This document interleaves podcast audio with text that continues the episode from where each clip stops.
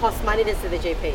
So I might not see them as often Yeah. as before because now it's not bulk billing anymore. So compared to it being free before, it is quite a lot, $40 out of pocket, you know. Sometimes it's only just to see, you know, to do a minor checkup, but, you know, it's, it, it doesn't, with added expenses, it's, it is, it can be a lot. Pahirapan o hassle para sa maraming Australians ang paghahanap ng GP na tumatanggap ng bulk billing. Sa bulk billing, sa Medicare ipinapasa ng mga doktor ang gastos sa halip na sa pasyente, kaya't walang out-of-pocket cost ang konsultasyon. Pero bago ito, kailangan munang sumang-ayon at tanggapin ng GP ang rebate na anila ay napakababa para maisagawa ang bulk billing. Isang report mula sa online healthcare directory na Clean Bill ang nagsabi na mas kakaunti na o isa sa apat na GP clinics na lamang ang tumatanggap ng bulk billing para sa mga pasyente. Ayon kay James Gillespie, founder ng Clean Bill, na nakakaapekto ito sa pag-access ng mga mamamayan sa mga doktor.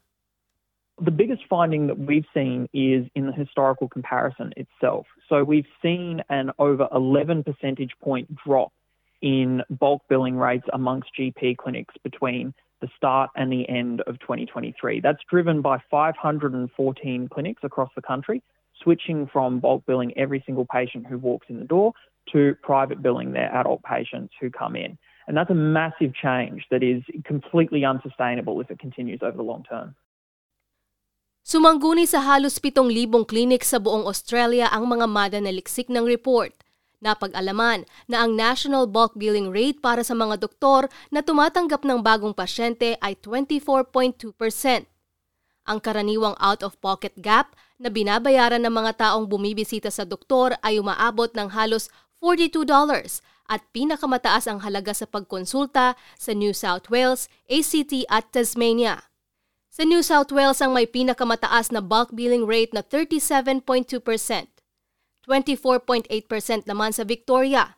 Sa Northern Territory, 19.5%, habang sa Queensland ay 17.6%, 11.3% sa South Australia, habang 11.3% sa Western Australia at sa Australian Capital Territory ay 3.4%. Pinakamababa sa Tasmania na may less than 1% ng mga clinics na nagbabulk billing ng pasyente. Ayon kay Ginoong Gillespie, mas malaki ang gastos ng pagkakaroon ng clinic sa mga malalayong lugar kaya't mas mataas din ang binabayaran habang mas mababa naman ang bulk billing rates. Sinabi ni Opposition Health Spokesperson Ann Ruston na ang kakulangan ng access sa bulk billing appointments ay nagdadagdag ng pressure sa mga emergency department sa mga ospital. Aniya, kailangan nito ng agarang aksyon. Obviously, the biggest issue right now facing Australian primary care um, is a lack of a national integrated um, care workforce strategy. So far, we've seen a number of initiatives from the government, all of which uh, rely on an improvement in the workforce.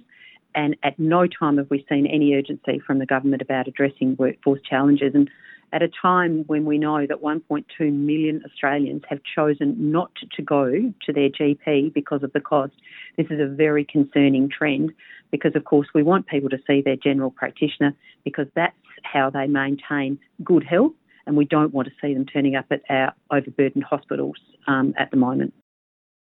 Nitong Nobyembre, ginawa ng triple ng federal government ang insentibo na binabayad sa mga doktor na nagbabulk bill ng mga bata na edad 15 pababa, maging ng mga concession card holders.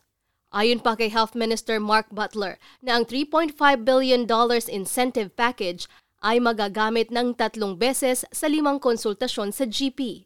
Isinisi naman ni Ginoong Butler sa nagdaang administrasyon ang kakulangan ng mga bulk billing doctors kahit na ilang bahagi ng report ay sa ilalim na ng Albanese government.